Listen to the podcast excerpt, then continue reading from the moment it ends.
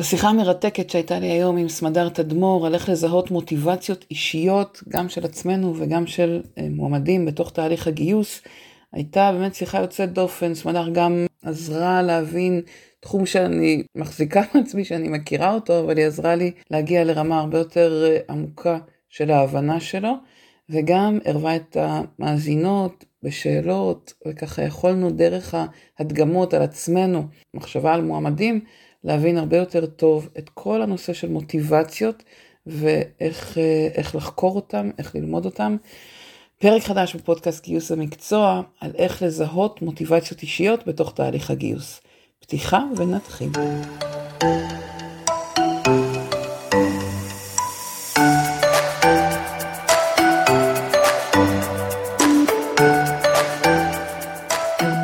בוקר טוב, ברוכות הבאות, ברוכים הבאים לכולם, ואנחנו בפרק אה, בשבילי מאוד מיוחד, גם קודם כל הפגישה איתך סמדר, ש... כתבנו שנינו, שתינו פוסטים והם נשמעו נורא דומים, כי באמת אה, זו חוויה משותפת ששתינו ככה עוקבות אחת אחרי השנייה במשך הרבה שנים, עד שנפגשנו פנים מול פנים בכנס אה, של משרד הבריאות לא מזמן, כנס משאבי אנוש, כל אחת מאיתנו הרצתה באולם אחר, אבל בעצם בילינו את היום ביחד, וכתבנו שתינו סוג של אהבה ממבט ראשון כזה במפגש, אחרי הרבה שנים של אה, מעקב מרחוק. אז... מה שאומר משהו על, בכל זאת על הפיזי, כן? שאומר משהו על הפיזי, את צודקת, זה עושה איזה step-up במערכות יחסים, אני לחלוטין, לחלוטין איתך. ועוד יותר שמחתי שאת פה בקטע המקצועי, כי באמת העניין שאנחנו מדברות היום עליו של המוטיבציה מלווה אותי הרבה שנים גם אה, בסקרנות האישית, אבל גם בקונטקסט של רעיונות, כשאני מלמדת, בהרבה שאלות של, של מנהלים שזה מאוד מעסיק אותם, מאוד מטריד אותם, הסיפור של איך לבדוק שאנשים שהם מגייסים גם יישארו איתם לאורך זמן, מול זה שרגילים לשאול את השאלות הכי בנאליות, הכי סטנדרטיות, ש, של איפה אתה רואה את עצמך, איפה אתה חושב שתהיה, כאילו משאירים את זה במקום של ה... אני אומרת להם, זה לא, זה לא בא מפה בכלל, זה בא ממקומות אחרים. ורובנו בכלל לא יודעים להסתכל על עצמנו, לפחות בפרספקטיבה שלי. אה, ואני נורא נורא שמחה שאת פה, כי אני חושבת שיש לי הרבה מה ללמוד ממך. אה, אז אני פה בשביל ללמוד, והזמנו אה, את הקהל כדי להצטרף אלינו ללמידה. כמו תמיד בכל שיחה שלי אתם מוזמנות, מוזמנים לכתוב שאלות, להצטרף אלינו לשיח כדי שנחשוב עליו ביחד. אבל רגע לפני שנצלול לעולמות של המוטיבציה, ספרי לנו קצת את המסלול הקריירה שלך, ככה מה את עושה היום ואיך הגעת לה, להתגלגלות הזאת נקרא לזה. אז קודם כל היום אני מנכ"לית של חברת סטארט-אפ טכנולוגית, שותפה מייסדת ומנכ"לית, אז uh, השאלות שלי על הסטארט-אפיסטיות פה באה ממקום מאוד מאוד אישי. עד לפני שנה וחצי הייתי יועצת ארגונית.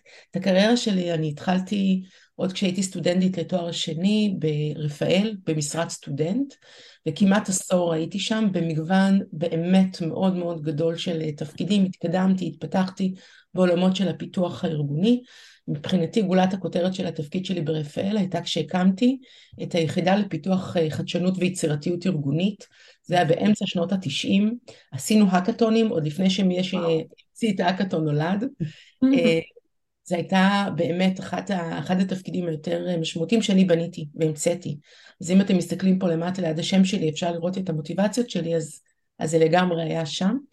אה, משם עברתי לדלתא גליל תעשיות, אני חשבתי שזה רשת חנויות עד שהבנתי שזו חברה גלובלית, משמעותית, שאין לה משאבי אנוש. הבינו, הביאו או צוות קטן להקים מערך משאבי אנוש, אני הגעתי לשם להקים את היחידה, את הפיתוח הארגוני והלמידה. אני בוגרת תואר שני בסוציולוגיה ארגונית יישומית, אה, מחזור א' של איציק סמואל, ומהר מאוד הבנתי שהארגון נמצא בתוך תהליך שינוי מאוד גדול, שבשלב מסוים אני מוניתי להוביל אותו באיזשהו אופן דל הזוי. שנה זה מה שעשיתי, ניהלתי תהליך מאוד מאוד מורכב וגדול של שינוי ארגוני דרמטי, ובסופו של דבר כמתנה על, העבודה קיבלתי uh, תפקיד סמנכ"לית משאבי אנוש. שלא ממש הבנתי מה עושים עם זה, וגם הצוות שהיה שם לא כל כך ידע על משאבי אנוש, כי כולן היו מזכירות אישיות של המנכ"לים, שמונו להיות מנהלות משאבי אנוש. וביחד למדנו והקמנו מערך משאבי אנוש גלובלי שכשסיימתי את התפקיד אחרי חמש שנים מנה 23 אנשי צוות בארץ ובעולם. אה, וככה נחשפתי מאוד ככה באינטנסיביות לעולם של ניהול משאבי אנוש, בין היתר גם גיוס. אה, ואז אה, האיש שאיתי קיבל הצעה מפתה לעשות רילוקיישן וארזנו את המשפחה. אני באותה עת קיבלתי מההנהלה של החברה בקשות להתחיל לבנות נהלים לארגון, וברגע שאמרו לי שאני צריכה לבנות נוהל ולייצר שגרות, מיד נהיו לי גירות הבנתי שהגעתי כנראה לפיק שלי. אגב, עשיתי את זה.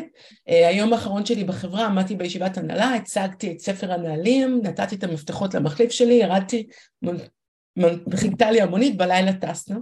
וואו. כמעט שבע שנים חיינו בעמק הסיליקון, אה, הייתה תקופה מטורפת, בעיקר למדתי כל מה שרק אפשר, שמחות בכל תחום אפשרי, וגם התחלתי לראשונה לעבוד כיועצת ארגונית עצמאית.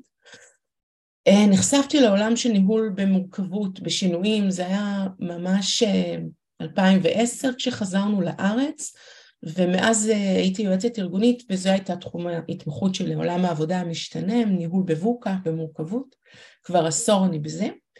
ולפני אה, שנתיים אה, השותף שלי ואני החלטנו להפוך את הידע שלנו למשהו טכנולוגי והקמנו את קלארו מנטור. מהמם. 30 שנה ב-30 שניות, זה קשה. לא, א', עשית את זה נהדר, אבל זה נורא מעניין לראות, כי באמת ההתפתחות, אה, נקרא לזה האישית שלך, מאוד מקבילה להתמקצעות, התפתחות של העולם של משאבי אנוש בכלל בארץ, כלומר זה ממש, כשזה הפך להיות מכוח אדם למשאבי אנוש, ו... ונכנסו... התפקיד, כשאני התחלתי ברפאל, ביקשו ממני, אה, אחד המנהלים ביקש ממני לבוא להיות מנהלת משאבי אנוש שלו, וסירבתי, כי לתפקיד קראו עוזרת לאמרכלות. היא אומרת, זה לא קשור אליי, מה לי ולזה? לא. פחות, פחות, פחות. פחות, לא. אז הוא אמר לי, אוקיי, בסדר, יצאתי לחופשת לידה, חזרתי, והוא הזמין אותי לפגישה נוספת, ואז היה כבר כתוב שלט סמדרת אדמו"ר מנהלת משאבי אנוש. אוקיי, זה אני מוכנה. אז באתי. זה היה סטארט-אפ אגב, בתוך... אז, אז בואי נחבר את החוויה האישית שלך הזאת בסימן שאלה ל, ל, למה, ולא הכנסת שם באמצע את זה שהבאת את, ה, את מפתח המוטיבציה, את מזהה המוטיבציות לארץ, אז בואי נחבר את זה ל... נכון. תראי לנו על זה יחד עם השאלה של, של מה מניע אנשים, כאילו מה... ניקח את זה במקום גם האישי שלנו. אז המעבר שלי מלהיות יועצת ארגונית ללהיות מנכ"לית, הוא לא היה משחור לבן מהיום למחר, זה התחיל באמת ש...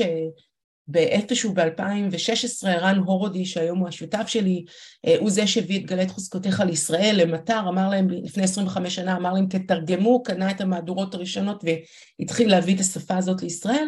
הוא בא אליי ואמר לי תקשיב יש לי פה משהו ממש מעניין זה נקרא כלי לזיהוי מוטיבציות עכשיו אני הייתי עמוק ב- ב- בכלל בעבודה עם, עם הלקוחות שלי על בניית הנהלות וחזון וערכים באמת במקרו ובניית שותפויות וטרנספורמציה לעולם החדש, כאילו ממש ב-high level, והוא בא לי עם עוד פעם שאלון, די, כבר הייתי בסרט, ו... אבל באותה עת גם אחד הכאבים שחזרו עוד פעם ועוד פעם מהלקוחות שלי כל הזמן, אה, אני באתי עם ה... בוא נבנה שותפויות בהנהלה, הם אמרו תקשיבי עזבי אותך, אותנו באימא שלך, הבעיה הכי גדולה שלנו זה תחלופת עובדים. אנשים נכנסים והולכים ועובדים, אנחנו מדברים על אלפיים ועוד הרבה לפני הקורונה, כן, אנחנו ב-2016, 2017, דיברו איתי על זה שעושים סקרי engagement ואנשים, ובכל זאת, שנה אחר שנה, המספרים לא עולים, משהו כאן אה, לא עובד נכון. ובאותו רגע נפל לנו האסימון, הבנו שיש כאן איזושהי הסתכלות אחרת לגמרי. יש פרספקטיבה שונה של כמו שאנחנו מבינים מחוברות של ארגון לבין מה שקורה בפועל, והבנו שיש כאן פיצוח. שהיכולת של האנשים לזהות את מה מניע אותם ולהיות מחוברים לתפקיד שלהם מתוך אותם הכוחות, משפיע בצורה הכי, אפק... הכי עוצמתית על מידת המחוברות שלהם לתפקיד. אבל, לא... אבל קחי אותנו רגע צעד אחורה של, של מה... למה בכלל יש שם פער? כלומר, את אומרת, אני כפחות אמרתי גם קודם, אני לא חושבת שאנשים יודעים מה מניע אותם, זה, זה מתחבר נכון. למה ש, שאתם מכירים אה, מה... השיח, השיח המסורתי על מוטיבציה, נכון? זה יש מוטיבציה, אין מוטיבציה. בואי, הזמינו אותי כל הזמן, בואי תעשי לי דברים שיעלו את המוטיבציה של האנשים. אבל אחת ההבנות הכי בסיסיות שיש לי מתוך כל השלושים שנות עבודה, סבתא שלי הייתה אומרת, זה, אתם יודעות מה זה? ברומנית, מה זה ברומנית? מישהו יודעת? כל אצבע היא אחרת. כל אצבע אחרת. עכשיו, זה פגש אותי בעיקר כאימא למתבגרים, כשראיתי כמה הילדים שלי אחד שונים אחד מהשני, וכמה מה שהם מביאים שונה לגמרי ממה שהם מכירים בעולם העבודה, והסתכלתי ואמרתי, איזה פער יהיה, כשהם יגיעו לעולם העבודה, העולם העבודה כמו שהוא היום לא מתאים להם. לגמרי. לא מולד.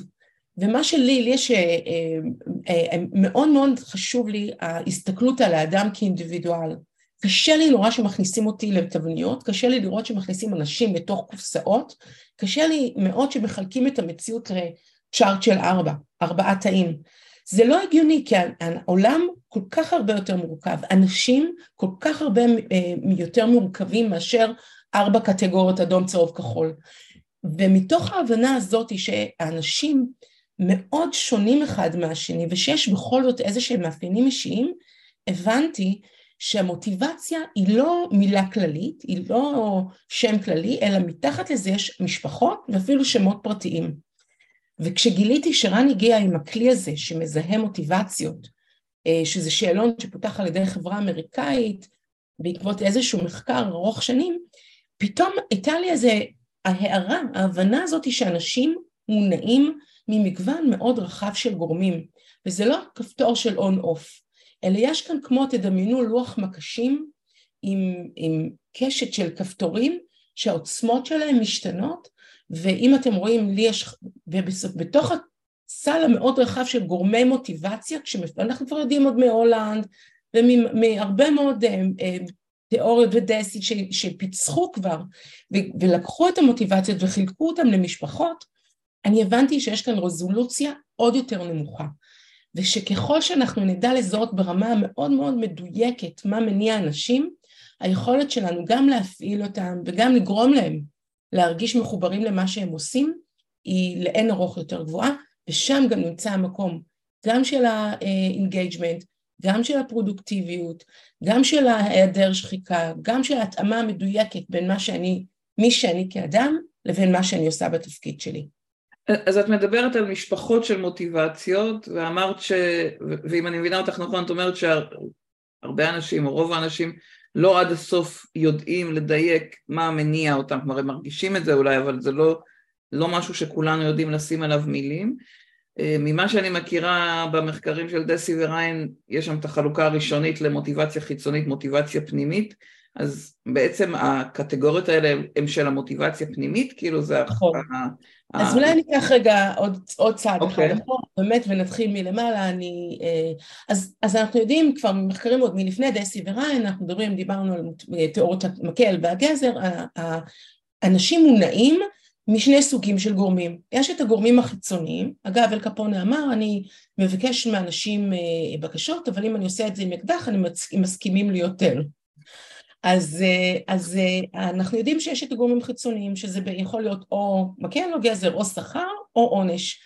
זה יכול להיות תגמול, זה יכול להיות סטטוס, זה יכול להיות או אה, אה, סוג של סנקציה. איום, כן. איום. אנחנו יודעים מהרבה מאוד מחקרים ארוכי שנים שלגורמי המוטיבציה החיצוניים יש יכולת אפקטיבית לטווח מאוד מאוד קצר, ולרוב הן יוצרות תחושה של תעוקה, של שחיקה ושל חוסר שביעות רצון לאורך זמן. כי אנשים נאלצים לעשות משהו שהם לא בהכרח רוצים. זה משהו, אילוץ חיצוני, הוא לא בא בהלימה למי שאני כאדם. לעומת זה, יש את הגורמים הפנימיים עכשיו, מה זה מוטיבציה פנימית? זו אותה אנרגיה, אותו כוח, אותו דחף שיש לנו, שגורם לנו לרצות לעשות פעולה. זה מניע לפעולה, זה הדבר המרכזי שמאפיין מוטיבציה, זה כוח שמניע לפעול. זה לא אישיות, זה לא חוזקה, זה לא מאפיין, זה לא אני מסתכלת ואומרת, אני ממש טובה בזה, יש לי את הכישרון הזה, זה לא. זה מה אותו דבר שגורם לי לקחת את הכישרון לצורך העניין אה, אם אני מאוד טובה בללמוד, יש אנשים ש, ש, שיש להם skill, של למידה skill, אבל יש אנשים שמה שמניע אותם ללמידה היא סקרנות, ואז הכוח שמניע אותם ללמוד היא הסקרנות, היא הלמידה. אבל יש אנשים שהם מאוד טובים בללמוד והם עושים את זה טוב, אבל מה שגורם להם לעשות את זה זה משהו אחר, למשל הצטיינות, או תחרות, או אתגר, ואז הם ילמדו לא בשביל הלימוד, אלא בשביל ההצטיינות, או בשביל התעודה, או בשביל פיצוח של אתגרים. אז זה ההבדל בין מי שאני, במה, במה אני טובה, ומה מאפשר לי לממש את אותו דבר ולהביא אותו לידי ביטוי. וזה בעצם החיבור שלנו לעולם העבודה, כי אם אנחנו מדברים על פעולות, אז זה הפעולות נכון. שקשורות לתפקוד המקצועי, כלומר, נכון. אני יכולה שתהיה לי איזושהי יכולת לעשות משהו, בסדנות אני תמיד אומרת אני יכולה להקליט עיוור, אבל אם אין לי מוטיבציה להקליט עיוור בתפקיד, אז אם זה לא משהו שמחובר למשהו שמאוד חשוב לי לעשות, שמניע אותי לפעולה, כמו שאת אומרת, נכון. אז, אז אני לא אעשה את זה, אז זה לא משהו ש... אני לא אפעיל את היכולת. אני יכולה לתת באמת דוגמה אפילו על עצמי, בסדר? אה, ואנחנו לכולנו יש משימות, שחלק מהן הן משימות שאין מה לעשות, צריך לעשות אותן, ויש גם משימות שאנחנו יודעים לעשות אותן ממש טוב. אבל אם אין לנו את התשוקה לעשות את זה, ואם לא בא לנו, עכשיו זה מעצבן שאומרים מה זה לא בא לי, זה לא הקטע הקוגניטיבי שלא בא לי ואני מתפנקת, אלא באמת אין לי את האנרגיה הפנימית לעשות את זה. ואני, כמו הנהלים את... שאמרת קודם, כמו... הנהלים, כשלי אמרו, אני יודעת לכתוב נהלים, אני יודעת לנתח מה צריך, לבנות תהליכי עבודה, לעשות סדר, לארגן אותם, לייצר איזושהי אחידות, אני יודעת לעשות את זה, אני אפילו טובה בזה. המחשבה על זה כיבתה אותי בשנייה.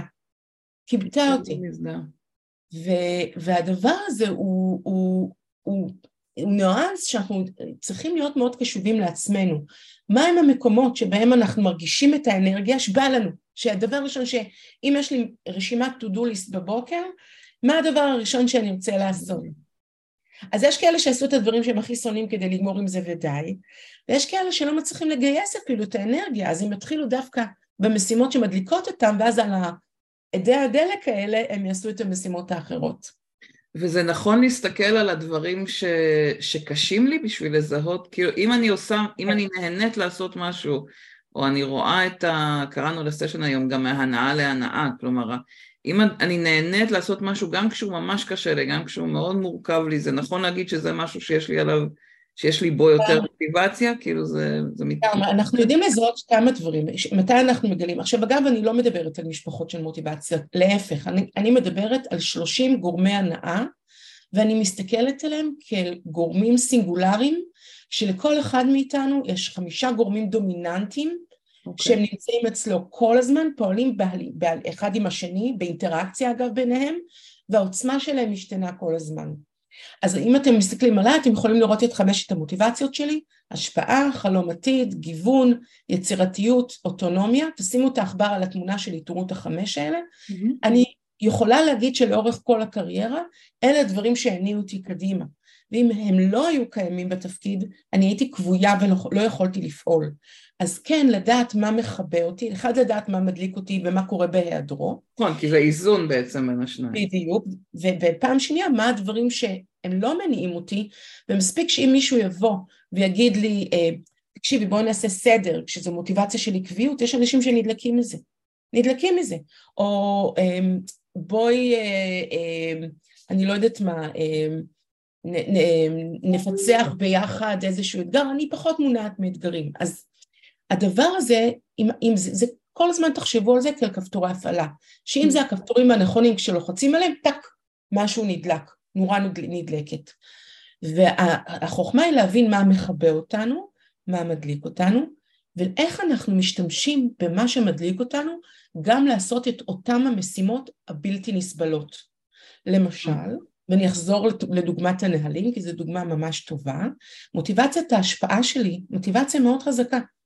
ואני הבנתי שאם אני מייצרת את סט הנהלים לחברה, אני מייצרת אימפקט מאוד גדול לארגון הגלובלי. אם אני מייצרת איזושהי סטנדרטיזציה ואיזשהו אופן פעולה נכון, הארגון יצמח. ומתוך המקום הזה, זה אפשר לי להתגבר על, על, על חוסר המוטיבציה לעשות את אותו פרויקט. זו דוגמה נהדרת, הקונספט של השפעה, אני חושבת שסיפרתי לך כשדיברנו ככה לקראת היום, ש... שאני אה, ממוקדת בעולם של הרעיונות כבר הרבה שנים, והייתה שנה אחת, 2019, ש... והיה לי כל הזמן את המחשבה שאני עושה את זה באמת מהמקום שחשוב לי שאנשים ימצאו תפקיד שהוא מדויק להם. והייתה שנה ש... שניסיתי לעבוד עם האנשים, כי אמרתי, אם, אם אני עושה את זה כי נורא חשוב לי האנשים, אז אולי אני ישר אלך לעבוד עם העובדים ולא עם ה... אה, עם הארגון, אני אעשה סדנאות למחפשי עבודה, ובאמת עשיתי המון וובינארים ואנשים היו נורא מרוצים, אבל כל הזמן משהו היה לי חסר, ולמרות שהם מצאו עבודה, ומישהי כתבה לי, אפילו מצאתי עבודה יותר טובה מזאת שחיפשתי, וכאילו היה שם איזה המון הצלחה, אבל אני הרגשתי את החור, והבנתי שכל בן אדם שאני מנחה אותו, הוא, אני משפיעה רק עליו, אפילו אם זה אלף איש, אבל אני משפיעה על הבודד. כש, כשאני מלמדת ארגונים, מנהלים, כל אחד מהם אחר כך יפגוש מאות אה, מועמדים ו- ויקבל החלטות.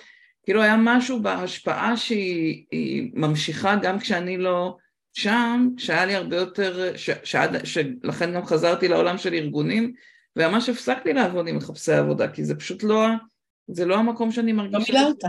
לא, זה באמת לא מניע אותי. זה בדיוק העניין, אז כשאנחנו מדברים על המוטיבציות האישיות, אנחנו רוצים לשאול מה הדבר הזה שגורם לי, מרים אותי וגורם לי לרצות לפעול. כן. ומה הדבר הזה שכשאני עושה אותו, אני נמצאת בתחושת עוררות ושאני לא שם לב לזמן בפלואו, מכירה, מכירה את המושג פלואו, נכון? בטח. אז כשאני אה, בפלואו ואני לא שמה לב אה, שהזמן עומד מלכת ואני כולי בתוך העשייה הזאת, וכשאני גומרת את זה אני נטענת, אנחנו מכירים את המושג הזה של אה, מה, מה מטעין ומה מרוקן, נכון? אז המוטיבציות האישיות זה אותם הדברים שמטעינים אותנו כל הזמן, ממלאים אותנו באנרגיה, הבר שלנו עולה, והמוטיבציות שלא, שחסרות, שאין לנו אותן, אם אנחנו צריכים לעשות דברים שקשורים אליהם, מורידות, ואז גם בהכרח הביצועים יותר נמוכים. תגידי, תעזרי לי להבין רגע, למה נקרא לזה, כאילו אני רואה פה איזשהו פער שאמרנו אותו כבר כמה פעמים בשיחה, אבל אני חייבת רגע לשים אותו אה, על השולחן. מצד אחד, ברור, אני מקווה לכולנו שזה איזה תהליך, כלומר אני יודעת שאני בת 52 ואני כל הזמן מנסה להבין מה מניע אותי, זה לא איזה משהו שאנחנו מקבלים אותו נורא ברור. מצד שני, מראיינים, מנהלים, הרבה פעמים באים מאיזה הנחה שאם הם רק ישאלו, הבן אדם יגיד להם מה, מה מניע אותו, וזהו, כאילו, יש פה איזה חוסר, איזה פער עצום כזה בעיניי, חוסר הבנה של כמה אנשים לא מבינים, לא את עצמם ועוד פחות את, ה, את מי שיושב מולם, שאין לנו את הידע הזה, זה לא איזה ידע שיושב לנו בקצה האצבעות. זו שאלה מעולה, בעיקר כי זה משהו מאוד אמורפי. וזה איזושהי תחושה פנימית שקיימת בתוכנו, ואנחנו לא תמיד יודעים לשיים אותה, אנחנו לא תמיד יודעים לשים את האצבע ולהגדיר אותה בצורה מדויקת, והרבה פעמים בגלל שפועלות בנו יותר מאשר מוטיבציה אחת, הן מתערבבות. ואז זה מאוד קשה לפרק, כי יש, יש משהו, אני יודעת שאני אני צריכה לתקתק. אני, אם אין לי, אין לי תכלס, אין תוצאות, אז אני לא, אני לא, לא, לא יכולה לשאת את זה. ואז יש לנו גם מהצד השני, נניח של המראיינים, את הנטייה הזאת לקטלג אנשים, אה, הוא בן אדם משימתי. אבל אם אני מסתכלת, ואז, ואז הפער הזה, בגלל שמוטיבציה יושבת על כוח עמוק פנימי, זה יושב על צרכים, זה יושב על מאפיינים אישיותיים, זה על הנחות עולם, זה על גורמים מאוד מאוד פנימיים, אז כמו במודל של הקרחון, הגורמים הפנימיים האלה הם הרבה פעמים מטושטשים והם יוצאים החוצה ובאים לידי ביטוי בהתנהגויות שהרבה מאוד פעמים התנהגות מסוימת ניתנת לפרשנות שונה והיא יכולה לנבוע מגורמי מוטיבציות שונות. שוב אני אחזור לעניין הזה של התוצאות, הבן אדם משימתי. אני אסתכל על המשימתי ואני אפרש את זה מתוך המשקפיים שלי, מתוך פרספקטיבה שלי. אבל מה זה אומר משימתי? יש משימתי שמונע מהצורך לפתור בעיות. יש משימתי שמונע מהפו, מה, מה, מהצורך פשוט לעשות וי ולעשות תוצאות. יש משימתי שמונע מהצורך להשפיע. כל השלושה האלה, מה שנתפסים בחוץ, ההתנהגות שלהם, הנראית לעין, היא בן אדם שמכוון תוצאה. אה, ויש גם כזה שהוא תחרותי. אז כל אחד מהם, אנחנו נוטים להגיד, אה כן, הוא, הוא, הוא, הוא מכוון תוצאה. אבל אם אנחנו מפרקים את הדבר הזה ויורדים לרסולוציה היותר ספציפית ומבינים שמי שמכוון תוצאה אבל מה שהוא רוצה זה לפתור את הבעיה, אז אנחנו נדע להתאים לו תפקיד שיש בו הרבה מאוד אתגרים והזדמנויות לפתור בעיות. או אם הוא צריך תחרות, אז אנחנו נמצא מקום שבאמת יש שם איזושהי השוואתיות לדברים אחרים ומאפשרת לו להיות בתחרות. ואם הוא צריך אה, ניצחון, כל אחד למה שהוא אז צריך. אז בעצם את אומרת, ככל שאנחנו מבינים את השורש, נקרא לזה, של המוטיבציה אוקיי. היותר עמוק, אז יש לנו יותר אפשרות להשתמש בזה כשאנחנו בונים את התפקיד, כשאנחנו עוזרים לבן נכון. אדם לעבוד ביום-יום. נכון. ואיך אנחנו, איך בעצם מתחילים לברר את זה בתהליך הגיוס? כאילו אם רגע אנחנו, אני, אני אחזור לכיסא שלנו כמגייסים, יש לנו בעצם אפשרות לשאול את המועמדים שאלות שיעזרו גם להם ללמוד על עצמם, שאולי אפילו הם לא מודעים אליו אה, ברמה האישית. נכון. אז, אז קודם כל אני אגיד, חשוב נורא להגיד שיש כאן קודם כל שפה. אנחנו נתחיל בזה שיש כאן תפיסת עולם, שהתפיסת עולם אומרת אנשים הם הרבה יותר מורכבים ולכל אדם יש מאפיינים אינדיבידואליים ובואו בשלב הראשון נוציא אותם רגע מהקופסאות, נוציא אותם מתוך התבניות וננסה להסתכל עליהם כעל איזשהו אינדיבידואל ולחפש את הדבר הזה שמאפיין אותו, זה דבר אחד. דבר השני להבין שהשפה של ריבוי מוטיבציות לוקחת בחשבון שיש מגוון רחב, אנחנו מדברים על 30 גורמי מוטיבציות שונים, אז להכיר ולעשות לעצמנו איזושהי הבנה. ברור שהכי קל זה לעשות, לעשות שאלון ולעשות אבחון, אמ, שהוא פשוט והוא מאוד מאוד אפקטיבי כי הוא נותן לנו איזשהו משהו מוחשי לעבוד איתו, שפה לעבוד איתה, אז זה כמובן תמיד כלים הם מאוד עוזרים, אבל גם באמצעות שאלות אפשר לעשות את זה. לשאול, לנסות לעזור לאנשים, לנתח, אז אני מתרגלת את זה הרבה, בסדר? לקחת רגע, או אה, אה, את התפקיד שעבורם בקריירה שלהם היה הפיק של הקריירה, אוקיי. בסדר? תחשבו כל אחת מכאן, רגע, תחשבו על, על משהו, על אירוע, על תפקיד שבו אתם הרגשתם אנרגטיות, שמחות, שמחים, מאושרות, מאושרים, מלאי עשייה, בפעולה, במלוא הפוטנציאל, מיצוי מלוא הפוטנציאל. יש לכם את זה בראש? Okay. אוקיי. עכשיו אני רוצה לבקש מכם לכתוב בצ'אט מה הדבר שאפשר לכם להרגיש את זה, מה היה שם מבחינתכם, מה, איזה, איזה אנרגיה פנימית, איזה כוח פנימי, איזה משאב פנימי, זה אפשר לכם להביא לידי ביטוי. תכתבו בצ'אט מילה. ריגוש, השפעה על אנשים, מעולה. עוצמה, מחויבות, שייכות, יצירתיות, השפעה, סקרנות, מדהים. הובלה, מדהים. שייכות, מעולה. סומכים עליי. מעולה. עכשיו, אני, את, זה נהדר, נהדר, נהדר. חלק מהדברים כאן הם באמת root cause, כאילו גורם, גורם שורש.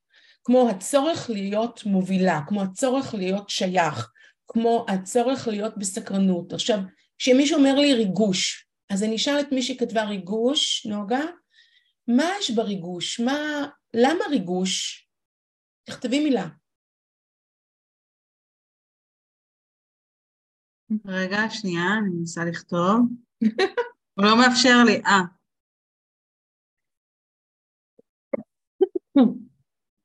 יכולה גם להגיד את זה, אם יותר קל לך. אני פשוט לא רציתי להביך אותך בזה, אז אמרתי... הרגשתי ריגוש בגלל שהרגשתי ציפייה לבאות, כאילו לראות לאן הדברים יתפתחו. לאיזושהי התקדמות ליעד. כי למה, כי למה זה היה חשוב לך לדעת לאן הדברים יתפתחו? מה, מה היה שם? מה... התלהבות מרעיון, התלהבות מרעיון שהוא רעיון גדול או רעיון קטן? אה, זה היה שילוב גם של התלהבות מרעיון גדול, אבל גם התרגשות מהעבודה עם האנשים שהיו חלק מהצוות שעבדתי איתם. כלומר, גם התרגשות לפגוש אותם, לחשוב איתם, לראות לאן הרעיון הזה מתגלגל, מתפתח. את, את, את, את שמה לב שיש כאן שני דברים, יש כאן גם את, את, את הדבר הזה לראות איזשהו רעיון גדול וההתרגשות והרצון והדחף לממש אותו, זה דבר אחד, וגם הדבר, להיות חלק מאיזושהי חבורה מסוימת של אנשים, להיות שייכת, להיות שייכת או לעבוד בשותפות? אה, גם וגם. גם וגם. הדברים האלה הם מאוד מאוד fine-tuning, אבל בריאיונות, אם אתם תדעו לקלף בשיטת, אתם מכירות את טכניקת הריאיון של חמשת הלמה, נכון? שמקלפת עוד שכבה ועוד שכבה, אבל לדעת לעזור לאנשים לזקק באמת הדבר הזה, האחד שהכי ריגש אותנו, וזה לא צריך להיות אחד, זה יכולים להיות מספר כאלה. אה, אותו דבר גם האצלת סמכויות, אני אשאל את מיטל, מה, מה מרגש אותך או מה מפעיל אותך בלהציל סמכויות לאחרים? אני מיד אסביר על חמשת הלמה, הלמה. מיטל, את יכולה או לכתוב או להגיד, מה, מה מניע אותך בלהציל סמכויות לאחר, לאחרים? אז אני אגיד, אה, קודם כל ברגע שאני סומכת על הצוות שלי ואני יכולה להציל לו סמכויות הם מרגישים שאני סומכת ומאמינה בהם זה, וזה גורם להם עוד יותר אה, בעצם רצון אה, להשקיע בעבודה ולהישאר לטווח ארוך ולגוון להם בתפקיד אה, ולפתח אותם ולהשאיר אותם במקום אה, להיות במקום הקבוע איפה שנמצאים היום. מאמן, ומה מדליק אותך בזה? קודם כל, זה שאני יכולה להעביר את מה שאני עושה היום לצוות שלי ולשחרר אותי לעשות דברים אחרים, אז זה גם משהו שעושה לי טוב, ולפתח את העובדים. או, זה... או, זה העניין. אז זה ברור שקל לנו שאם אנחנו מעבירים הלאה ומורידים מאיתנו נטל, אבל זה פה, זה ברמה הקוגניטיבית, זה לא מניע לפעולה, זה מניע, זה אגב גורם הנאה חיצוני. גורם הנאה פנימי זה לראות אותם מתפתחים, ופיתוח אחרים זו מוטיבציה. מי שיש לו את זה, זה משהו שממש מפעיל אותו, אוקיי? אז... אז אני רוצה רגע, אני עוצרת אותך שנייה כדי להגיד, רגע להסתכל מהצד על התהליך שעשית בדקות האחרונות ככה עם, אה, עם מי שכאן על הקו. את אומרת, אם אני לוקחת את זה לתוך תהליך הגיוס, את אומרת, אני שומעת במש, בתהליך שעשית שתי שאלות. אחד, זה איפה המקומות שבכלל ממש נהנית, ממש פרחת, כאילו המילה הזאת, הנאה, ש, שכתבתי לעצמי, שהייתה לך עוררות, היית בפלואו, כן? מה, מה הכי כן. מרגש אותך? בסדר? זה כדי למצוא את המקום החיובי, תכף תעזרי לנו להבין את השאלות על, ה, על ההפך, על המקומות שמכבים אותנו. ו, והשלב השני זה בעצם, את עוזרת למי שמולך לעשות את ה probing הזה, את הבירור הפנימי של, של מה שם ריגש אותך, שזאת שאלה מאוד מעניינת, כאילו, זאת אומרת זה לא מספיק לי להבין נורא נהניתי כשהשפעתי לה להבין מה בדיוק במקום הזה ריגש נכון. כדי להצליח לדעת האם יש לי לתת את זה, בדיוק. שזו תוספת חשובה. נכון, ולתת לזה שם, ולתת לזה שם שהשם הוא סוג של ביטוי התנהגותי. אנחנו, את מדברת המון, אני ככה מאוד מאוד אוהבת את מה שאת מדברת על הרעיון ההתנהגותי. אני חושבת שהוא מאוד מאוד עוצמתי, כי באמצעות הדוגמאות הקונקרטיות של התנהגויות ושל מקומות שבהם אנחנו פעלנו באופן הזה, יש יכולת לקחת את הדבר המאוד אינטואיטיבי הזה ולהפוך אותו למשהו מוחשי, כי עם המשהו המוחשי הזה אנחנו יודעים מה לעשות. אני יודעת שלצורך העניין, אם למיטל יש אה, מוטיבציה של פיתוח אחרים, אז התפקיד, אם התפקיד הזה תהיה לה הזדמנויות לייצר חניכה, מנטורינג ולהצמיח אחרים, הוא יתאים לה הרבה יותר. אני אתן לכם דוגמה קלאסית על זה. Mm-hmm. אני עבדתי עם מנהל שהיה צריך לקבל החלטה, היו לו שלושה חברי צוות שהוא צריך אחד מהם לקדם לתפקיד של מוביל, של טים נידר. שלושתם היו עם אותם כישורים, אותם כישרונות, אותם יכולות, ועם גם רקע תעסוקתי די דומה. הצוות שחיפש טים לידר, טים ליד, זה היה אה, צוות צעיר מאוד, מאוד בתחילת הדרך, והייתה נדרשת שם המון עבודה של פיתוח וחניכה ולמידה. ומתוך השלושה הוא עשה את ההבחנה, והדבר היחידי, אחד מהם, הדבר היחידי שהבחין בין שלושתם, היו המוטיבציות שלהם, שלאחד מהם הייתה מוטיבציה מאוד חזקה לפיתוח אחרים, והוא בחר את אותו אדם עם מוטיבציית פיתוח האחרים לתפקיד, כי הוא הבין שהתפקיד הזה דורש מנהל שלא רק יכול, אלא גם הוא רוצה. אז זו הייתה דוגמה להתאמה, ניוד פנימי, אוקיי? גיוס פנים ארגוני, זה מאוד מאוד קל כי הוא גם מכיר אותם, אבל אותו דבר אנחנו גם יודעים לעשות בתהליכי גיוס חיצוניים. אז, אז אם השאלה שאני רוצה לשאול בצד החיובי זה גם אה, מה ריגש אותך, מה הפעיל אותך, אה, ואיפה המקומות שככה היית הכי באיזה מקום חיובי, בהתלהבות, בפלואו, מה השאלות שהיית שואלת? אני שואלת בדרך כלל ממה לא נהנית, אבל בעצם יש פה עוד שאלה יותר עמוקה, ככה שאת שמה, של זה הרבה יותר מזה. למה זה, זה לא? לו, מה הדברים שאת תאכל לרגע האחרון? מה הדברים שכשאת מסתכלת ב-to-do list ואת רואה את הדבר הזה ב-to-do list, גורם לך להתכווצות בבטן כזה של ממש, את מכירות את, את התחושה הזאת או שרק אני? כן, כן. תעשו רגע עם הראש, שאני אראה רגע. מכירות? מכיר, ברור. הדבר הזה, כשאני עושה את איזה סבל צרוף שאני מרגישה שאני צריכה לחצוב באבן, בכל דבר זה דורש ממני אנרגיות ותעצומות נפש ולוקח לי הרבה יותר זמן מדברים שבאים לי בקלות ולא כי אני לא יודעת אותם אלא כי באמת המילה לכבות זה באמת מכבה. זה מצמית לפעמים זה או לפעמים זה גם מרגיז. אוקיי? זה מעורר תחושות שליליות. זה יכול להיות כעס דחייה אנטגוניזם אמ, והיית אני... שואלת גם פה למה? תכף את עוד חייבת לנו את התשובה על החמישה למה אבל היית שואלת גם פה למה זה מחבר אותך? או כן, ש... כן, מה יש תמיד... בזה? מה, למה זה מחבר? למה זה כל כך? למה כל כך... אני שאלתי את עצמי, למה כתיבת הנהלים כל כך... אני אתן לכם עוד דוגמה, בסדר? אם יש משהו שאגב, אני, אם לא הבנתם, היצירתיות והגיוון והזה, למשל לכתוב הצעות מחיר. אני לא רוצה להגיד לכם כיועצת עצמאית כמה לקוחות וכמה פרויקטים הפסדתי כי לא, כי, כי לא כתבתי את ההצעת מחיר. היו, הייתה פגישת מכירה מעולה, התלהבתי, התרגשתי עם הלקוחה שלי, היה מה זה יצאנו בזה, רק הלקוחות שהכירו אותי ונדנדו לי סמדר הצעת מחיר, סמדר הצעת מחיר, בסוף קיבלו הצעת מחיר. זה דרש ממני. הדבר הזה של לקחת את הרעיונות הגדולים שלי ולהכניס אותם לתבניות כן. של סדר, היא חיבה אותי. אתם יודעות מה עשה לי את השינוי בחיים? שיתוף פעולה לדעתי. לא, אף אחד לא הצליח לקחת את הרעיונות שלי ולייצר מהם משהו חדש, לא. אז מה עשית? גיליתי את הקנווה. גיליתי את הקנווה, והתחלתי לכתוב אה, הצעות מחיר בקנווה, באופן... צירתי, צבעוני ו...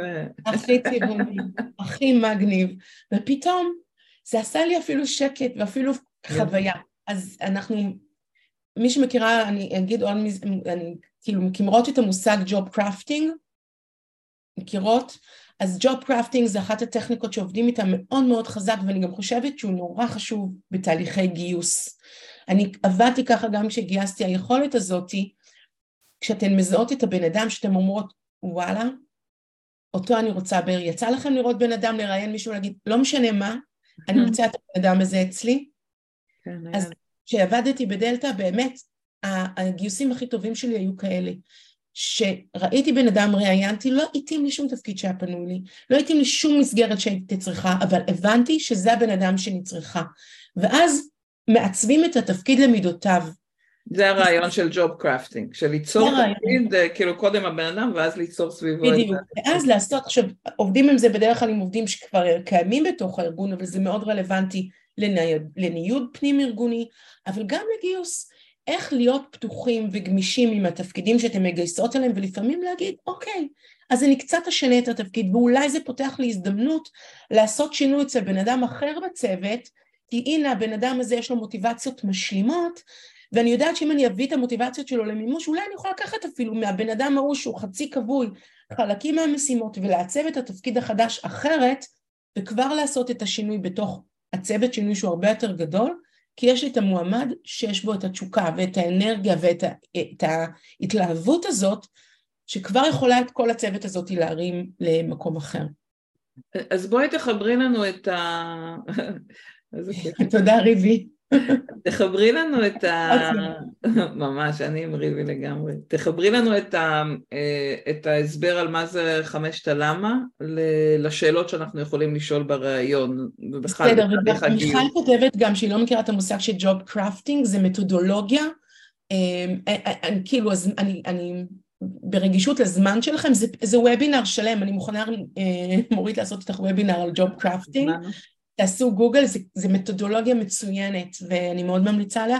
חמשת הלמה היא, היא, היא, היא שיטה מאוד מאוד טובה בתשאול, כשאנחנו רוצים להגיע לעומק, ואני משתמשת בה הרבה מאוד uh, פעמים, כש, כשאנשים הם באים ממין, uh, אתם מכירים את זה, מין אמירות מאוד כאלה כלליות וגנריות, מרואיינים עפים על זה, יש להם כל מיני סיסמאות כאלה, נכון?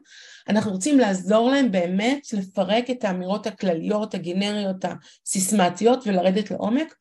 המתודה אומרת, תשאלו אותם חמש פעמים למה, בסדר? אה, אומר לי אתמול, אתמול זה סיפור מאתמול בערב, כותב לי אה, נועץ של עבר, אומר לי, יש לי צוות, תעזרי לי לכתוב מישן, אה, יש לי צוות חדש שאני רוצה להקים, אני רוצה להבין מה, מה להגדיר מה, מה המשימה של הצוות.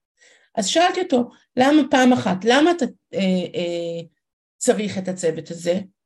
אז הוא כתב לי איזה מין משהו כזה בשביל לעשות, לקחת, מין משהו ממש... עמום וכללי. ועמום. אמרתי לו, אוקיי, מעולה, יופי. עכשיו, למה הדבר הזה, למה אתה צריך את זה שיהיה אה, אה, אה, שילוב בין האנשים, בין הזה, למה זה חשוב לך?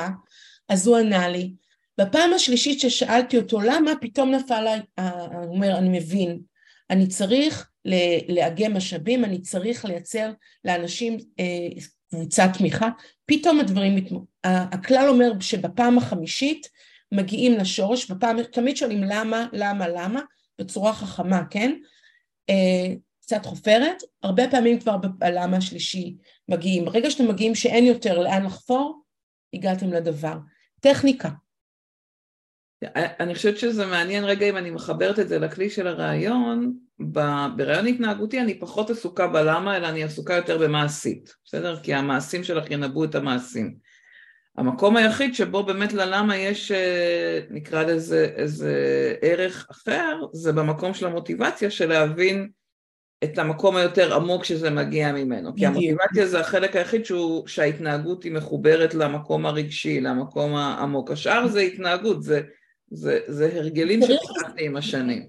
מעולה, וצריך לזכור שהתנהגות בסוף, כשאנחנו, בן אדם מספר על ההתנהגות, אנחנו לא יודעים שום דבר על זה, חוץ מזה שאנחנו יודעים שהוא פעל בצורה כזאת ואחרת. אבל לכל התנהגות, א', יש פרשנויות שונות, גם אותה התנהגות, הוא יכול לפרש את אותה התנהגות בדרך מסוימת, וכל אחד מאיתנו יפרש את זה בדרך שונה מתוך הפרספקטיבה שלו, מתוך הניסיון האישי שלו, מתוך אלף ואחת, מתוך המוטיבציות שלו, אז אנחנו חשוב נורא להבין כשהבן אדם מתאר התנהגות, למה הוא מתכוון ולמה ההתנהגות הזאת, מאיפה היא נבעה. ואז אני אענה לגד על, הש... על הבקשה לעוד דוגמאות, בואו ניקח את ההתנהגות כדוגמה, וגם דרך זה נמחיש את החמשת הלמה עוד פעם, אז אמ, את, את רוצה לתת לי, או מישהו רוצה לתת לי דוגמה לאיזושהי התנהגות שמועמד מספר עליה ברעיונות? אני לא ראיינתי כבר מלא שנים. ניתן לקהל אה, להביא מהרעיונות שלהם. כן, כן. מי, מי רוצה להביא דוגמה לרעיון התנהגותי, למדתם אצל מורית, איזה דוגמאות אנשים יכולים לתת? אני אגיד, אתמול ראיינתי משתתף בסדנה והוא סיפר, אה, סיפר ש... כש... כשהוא היה מנהל אה, שיווק ומכירות אה, ולא הגיעה סחורה מספיק, אז הוא, למרות שהמנהל שלו לא מאוד התלהב מהרעיון, הוא הטיס את המוצר שהיה חיה, חסר, אפילו שזה, שזה גרם לארגון הפסד כספי. אז, אז תהיי רגע העובד הזה, בסדר? תהיי את רגע העובד הזה ואני אשאל אותך, למה זה היה לך כל כך חשוב להטיס את, ה... את הדבר הזה? כדי לעמוד בהתחייבויות ללקוח. למה זה כל כך חשוב לך לעמוד בהתחייבויות ללקוח? כי זה השם של הארגון, וזה הרפיוטיישן שלי, וזה אה, לקוח שנעבוד איתו עוד אה, הרבה מאוד אה, שנים. אז גם אם עכשיו אני אפסיד כסף, בהמשך זה ייצר ערך. אז למה זה כל כך חשוב לך, לייצור הערך הזה, או ה-reputation עם הלקוח הספציפי הזה? אמ, א', יש מעט לקוחות והם כולם מכירים את כולם, אז זה ככה אותו, זה אומנם לקוח אחד, אבל הוא מחובר לעוד לקוחות אחרים. ו... ואנחנו ארגון שבונה מערכות יחסים לשנים רבות, כלומר כל פגיעה בקשר כזה היא לא נזק כרגע אה, נקודתי, אלא זה נזק אה, להרבה שנים קדימה. אז מה שאני שומעת ממך שבעצם אה, מה שחשוב לך כאן זה מערכת היחסים עם אותו לקוח? כן, כן. למה כל כך חשובה לך מערכת היחסים? כי היא המפתח לכל העבודה, אני אותו, אני אותו מנהל... מה קורה לך כשאת נמצאת במערכת יחסים ככה משמעותית עם אנשים? אז uh, גם העבודה ביום יום, אני אתן במקרים, הרבה מקרים שוטפים, כשאני צריכה לעזור ללקוח אחד, לקוח אחר אני באה אליו ומבקשת, כלומר אנחנו נעזרים, אני נעזרת בהם ביום יום. אני רוצה אבל לחדד איתך ולהחזיק אותך רגע איתי, למה מאוד חשוב לך מערכות היחסים עם האנשים? מה חשוב לך שם? האמון שלהם. אז מערכת יחסים היא משהו שממלא אותך. מאיר אותך? מה קורה כשאין מערכת יחסים? אה, אני מנסה לדבר פשוט בשמו. אה, מה שקורה כשאין מערכת יחסים, אין עם מי, אין, אין אפשרות ליצור, אין אפשרות להתפתח. מה קורה לך? מה קורה לי? אה, ניתוק, בדידות, שיתוק ממש. תודה. היינו כאן בארבע למה, מהר אפשר היה להבין, נכון? אפשר, אני, הראש שלי הלך, בזמן שמורית דיברה, הראש שלי הלך על כל מיני דברים. לא רק על מערכת יחסים, זה יכול היה להיות מצוינות, זה יכול להיות יוקרה, זה יכול היה להיות uh, השפעה. אני כל הזמן הקשבתי לקול שלה, הקשבתי למילים שהיא אומרת, וניסיתי מתוך המילים שלה לבנות איזושהי תמונה, כשבאיזשהו שלב הייתה לי הנחה אני לא מניחה הנחות, אגב, גם רמי לוי אין הנחות, שימו לב, לא, לא להניח הנחות, אנחנו רוצים לבדוק אם האדם, אם מה שזיהיתם זה באמת מתחבר אליו. וראיתי... זה השיקוף, ש... כאילו זה השיקוף. Mm-hmm. אז אני מבינה שזה מערכת יחסים, ופתאום משהו בקולה, כאילו הגעת הביתה, כן, זה מערכת היחסים פה. ואז כדי לבדוק את עצמנו, אז מה קורה לה כשיש מערכת יחסים? כשהיא אומרת אמון, אנחנו מבינים שמה שחשוב כאן באמת זה העניין הזה של החיבור, זאת מוטיבציה של, של החיבור. כי יש גם מוטיבציה של שותפות, היא אחרת מחיבור.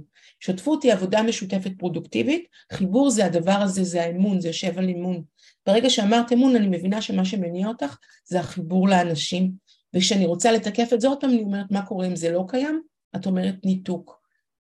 זה, זה, זה הכיבוי של הכפתור. אז אנחנו תראו באיזה זמן קצר, בסדר? בשאלת שאלות, כמה הלמה פה עוזרת לנו לחפור, להגיע לשורש ולהחזיר אותם לעצמם. לא מה קורה לארגון, לא כן הבוסים שלי, לא לא לא לא, למה את היית מוכנה לקחת סיכון, להסתכן בוועדת אה, אה, אה, משפט שדה שעשו לך בארגון שלך על מחיר כספי, כי את צריכה את האמון של הלקוח. ולהחזיר אותם לעצמם כל הזמן, מה זה עושה להם? זה כי המוטיבציה היא הכפתור ההפעלה האישי שלי, זה המקום האישי שמאיר אותי או מכבה אותי, זה המקום שבו אני נדלקת או לא, וככל שאנחנו נהיה בהקשבה לדברים האלה ונדע לעבוד עם אנשים עם כפתורי הפעלה אישיים שלהם, אנשים ירגישו שרואים אותם. אם אני המנהלת שלך, אני יודעת איך להפעיל אותך מתוך הכפתור הזה, אני יודעת איפה את תהיי מאושרת. אז בואי ניקח רגע סדר, א', מהמם, כאילו אני כבר מגלגלת את זה לאיך אני מכניסה את זה לסדנה, אבל כן. אני אומרת, אני, כל פעם שאני מוסיפה שקף אחרי 18 שנה, זה אומר שזה באמת אה, אה, ואיך אה, סידרתי דברים במקום. אז אני רוצה את העזרה שלך להבין, אם אנחנו מסתכלים על כל התהליך, ואמרנו צריך להתאים את הבן אדם לתפקיד ולארגון ולמנהל, איך אנחנו משלבים את הכלים האלה בתוך, אה, בתוך כל התהליך, כלומר מההתחלה, שאני באה לפתוח משרה, איך אני יודעת לזהות מראש אה, מי האנשים שיתאימו לי. אז, אז קודם כל, כמובן, כמו בכל תהליך uh, קלאסי, אנחנו, כשאנחנו מפצחים uh, את המשרה ואנחנו עושים את התיאור תפקיד לקראת תהליך הגיוס, אנחנו רוצים להבין לעומק מה אופי המשימות, מה אופי הפעולות ו, ומה צריך שם, האם זה, האם זה ממש לפרק את התפקיד ל, ל, ל, לפעול, ממש לפעולות, לא רק ברמה של uh, מנהלת פרויקטים, אחראית על ניהול הלו"ז. איך זה נראה הדבר הזה? תד... אני, אני ממש לרדת לרזולוציה ולהבין כמה העבודה הזאת היא דורשת אה, סדר, ארגון, שיטתיות וכמה יש בה מקום לפתיחות וליצירתיות, כמה המשרה היא אה, מגוונת או לא, כמה המשרה דורשת קשר, חיבור, שיתוף פעולה וכמה, ממש ברמה הזאת של להבין, לדמיין את המועמד הקלאסי המועמד הקלאסי הוא לא רק מי שיש לו את הכישורים, אני יודעת שיש היום את המשפט כישורים הם החיים, זה nice, nice, כישורים זה חשוב, גם כישרון הוא מאוד חשוב, גם יכולות מאוד חשובות. none of that, אף אחד מהם לא שווה אם לבן אדם אין את התשוקה ואין את הרצון לממש את הכישרון ואת היכולות שלו. ולכן האנרגיה הזאת היא קריטית להבין איך עושים את זה. עכשיו, יש משימות שאפשר לעשות אותן מכל מיני דרכים, זה גם אפשר להבין. בסדר? אז אם אני יודעת שיש לי משרה שהיא דורשת משימתיות, אז אני רוצה להבין, אני רוצה אנשים שאוהבים להציל, אוהבים להשפיע, אוהבים לפתור בעיות, אוהבים להביא תוצאות, אוהבים להיות בפעולה. אז רגע, אז המילה שהקראת את המנהלים זה מה אנשים צריכים לאהוב, ממה אנשים צריכים ליהנות, זו שאלה טובה לשאול את זה. ומה, אה, איזה, אה, מי הסוג האנשים שממש סוג כזה של עבודה תכבה אותם. אוקיי, כלומר, את אומרת, אני צריכה לשאול את המנהלים המגייסים, את שני הצדדים, כלומר מי ממש הצדדים. ייהנה מהתפקיד ומי ממש לא ייהנה מהתפקיד, ממש לא, אותו. ממש, כי אם כן. אתה לוקח בן אדם שזה יכבה אותו, זה יותר גרוע מבן אדם שזה לא ידליק אותו, אבל אולי משהו אחר יכול להדליק אותו. אוקיי. Okay. זה דבר אחד. דבר השני שאנחנו רוצים זה להבין מהו הכלים של הצוות, זאת אומרת, מי סוג המנהל? אם יש לי מנהל שיש לו מוטיבציה של מה שאנחנו קוראים לה שליטה, ומוטיבציה של עקביות ומוטיבציה של השפעה, זה בן אדם שמה יאפיין אותו, סביר להניח? יושב פה. יושב פה, כאן, ככה, אז דמיינו שהוא לוקח אדם שיש לו מוטיבציה של אוטונומיה וגיוון ויצירתיות, נניח אותי. אגב, הייתה לי מנהלת כזאת, שהיא ביקשה ממני להדפיס לה את היומן שלי ולהביא לה את היומן שלי כל יום ראשון בבוקר. וואו. ברגע שהיא ביקשה ממני, אמרתי לה, אוקיי, הלכתי למשרד, ומה הדפסתי במקום זה? תגידי. מכתב התפטרות. די, כל הכבוד. אז, אז הדבר הזה, אה, אנשים, ש... זהו, אה, אנשים שמכבים אותך בדיוק, אז, אז לדעת, בן אדם כזה, כשיש לו מישהו שצריך המון חופש והמון עצמאות, זה, זה קלאש מאוד גדול. עכשיו, לפעמים it is what it is ואין ברירה, אבל לפחות צריך לדעת, גם כשקולטים ומגייסים אדם לתפקיד ואנחנו מודעים לפער הפוטנציאלי הזה, אז צריך לדעת איך אנחנו עוזרים למנהל לגשר על הפער הזה. איך אנחנו עוזרים לבנ... להגיד למנהל, אתה צריך כאן בן אדם עצמאי, כי המשרה הזאת היא דורשת חופש, ואתה צריך להציל סמכויות כי אתה עמוס, אבל לעזור לו להבין שיש כאן לא התנגשות אישיותית, אלא התנגשות בצרכים, ברצונות ובמוטיבציות של האנשים. סמנדר, אפשר לשאול שאלה? כן. את, את מדברת על זה מהצד של המעסיק, אני אשמח אם גם תגעי בזה מהצד גם אה, שלנו, כי בסוף אנחנו גם מעסיקים, אבל אנחנו גם אה, בעצמנו עובדים.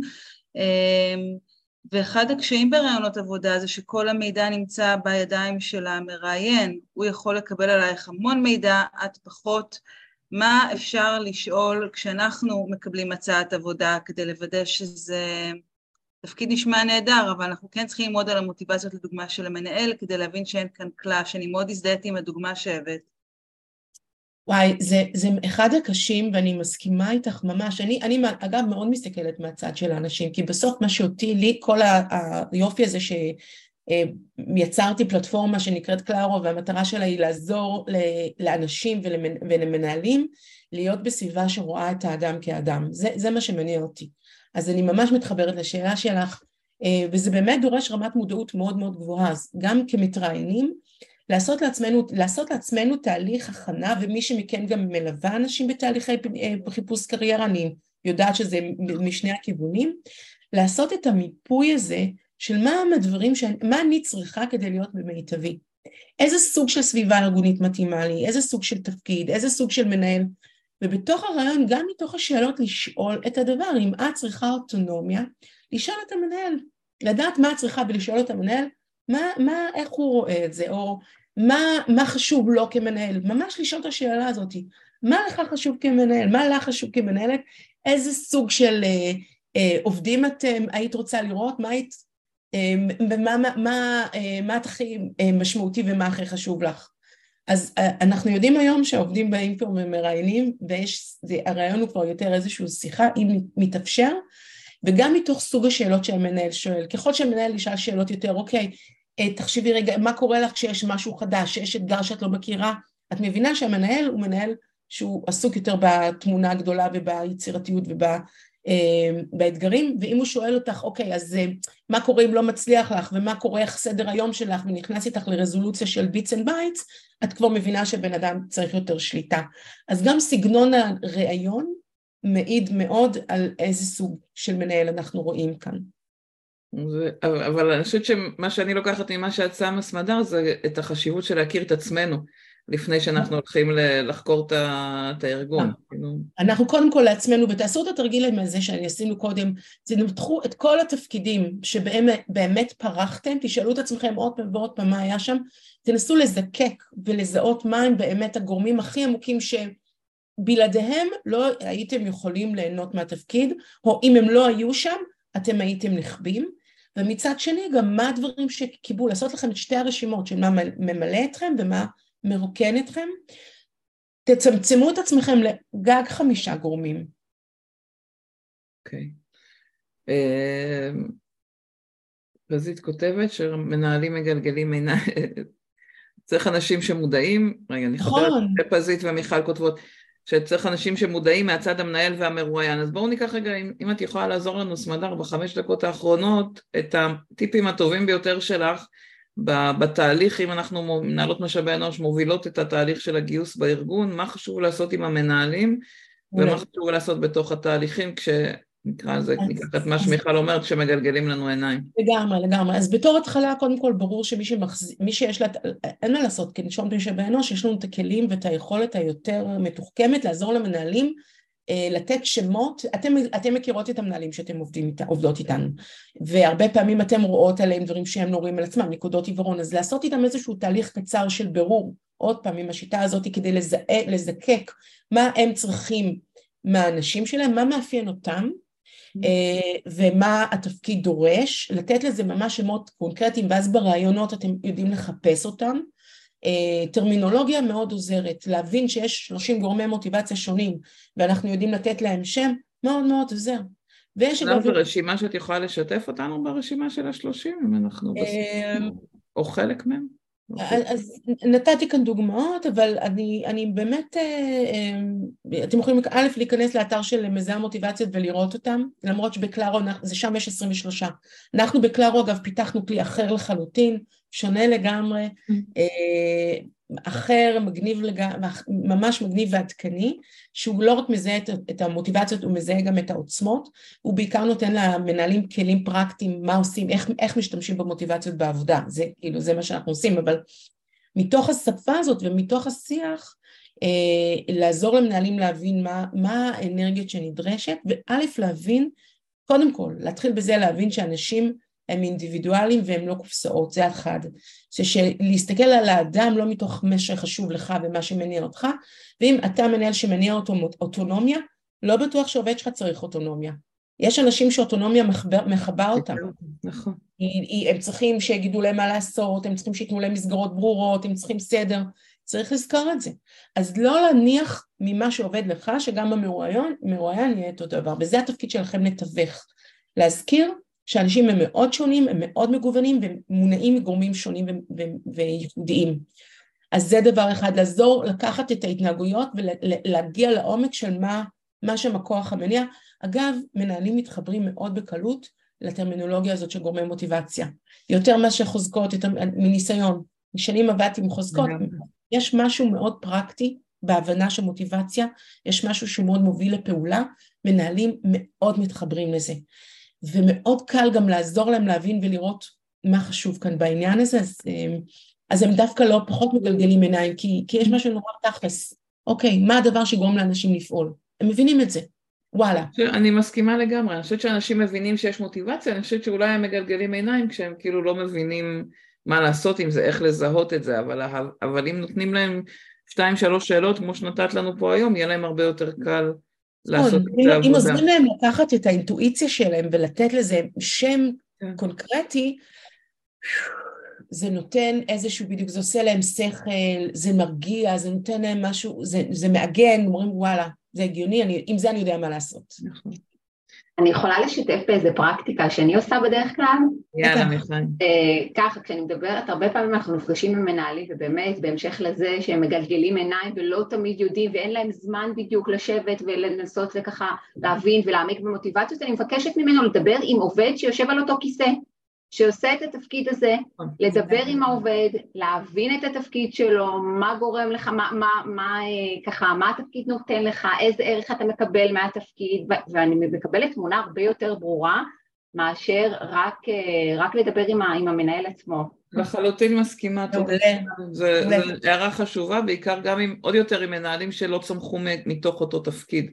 אז הם הרבה פעמים בכלל לא מבינים את החוויה של העובדים בתפקיד. ואני מזמינה אתכם להוסיף לסט השאלות המעולה הזה גם את השאלה, מה מדליק אותך? מה מדליק אותך ומה מכבד? זו שאלה כאילו so simple, מה מדליק אותי? וואי, אני יודעת מה מדליק אותי.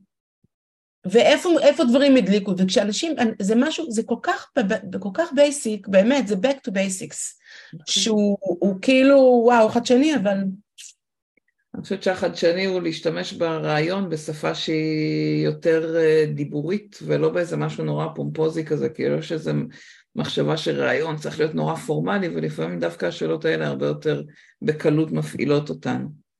נכון. וואו, אנחנו תכף צריכים לסיים, אז אני קודם כל אומרת תודה גדולה בשמי, ואני אשמח אם תכתבו אה, בתגובות איך יצאתם, אם יש משהו שלקחתם, אה, ככה את הפרספקטיבה שלכם.